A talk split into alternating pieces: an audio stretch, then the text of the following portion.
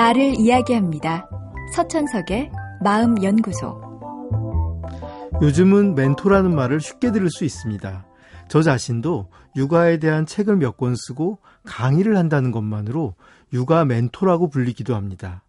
하지만 그 말을 들을 때마다 어색하고 이건 아닌데 하는 생각에 늘 마음이 불편합니다. 멘토라는 말은 고대 그리스의 영웅인 오디세우스의 이야기에서 유래하였습니다. 오디세우스는 이타카란 작은 도시 국가의 왕이었는데 트로이 정벌을 위해 떠나면서 친구인 멘토르에게 아들 텔레마코스의 교육과 후원을 부탁하였습니다. 멘토르는 당대의 유명한 철학자였는데 오디세우스가 돌아오지 않는 12년 동안 책임감과 지혜로 텔레마코스를 키워냈습니다. 멘토르의 이야기를 보면 그의 지혜로운 생각에 우선 감탄하게 되지만 제가 볼 때 그의 위대함은 돌아올지 못 돌아올지도 모를 친구의 부탁을 중히 여겨 10년도 넘는 세월 동안 자신의 역할을 다한 책임감에 있습니다. 교육이란 옳은 이야기가 아니라 옳은 이야기를 자기 것으로 만들 수 있도록 도와주는 것입니다.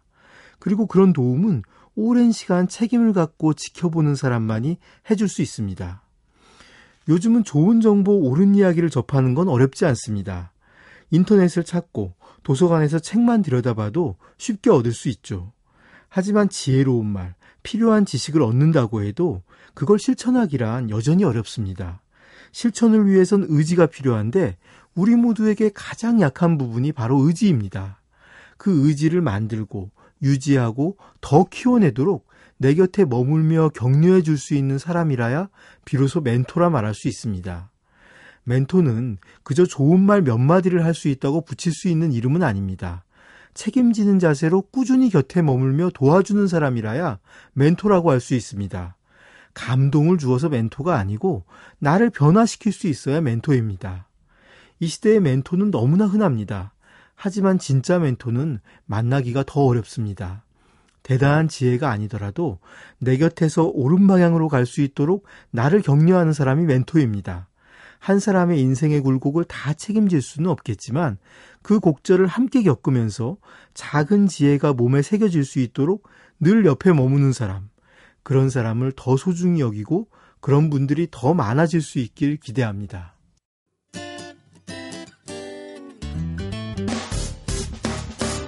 기쁠 때면 내게 행복을 주는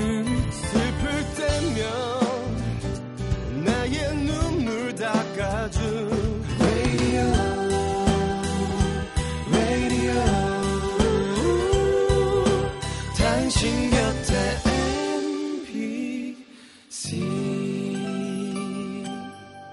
MBC 라디오는 미니와 푹 튠인 어플리케이션을 통해 모든 스마트 기기와 PC에서 청취가 가능하며 팟캐스트로 다시 들으실 수도 있습니다.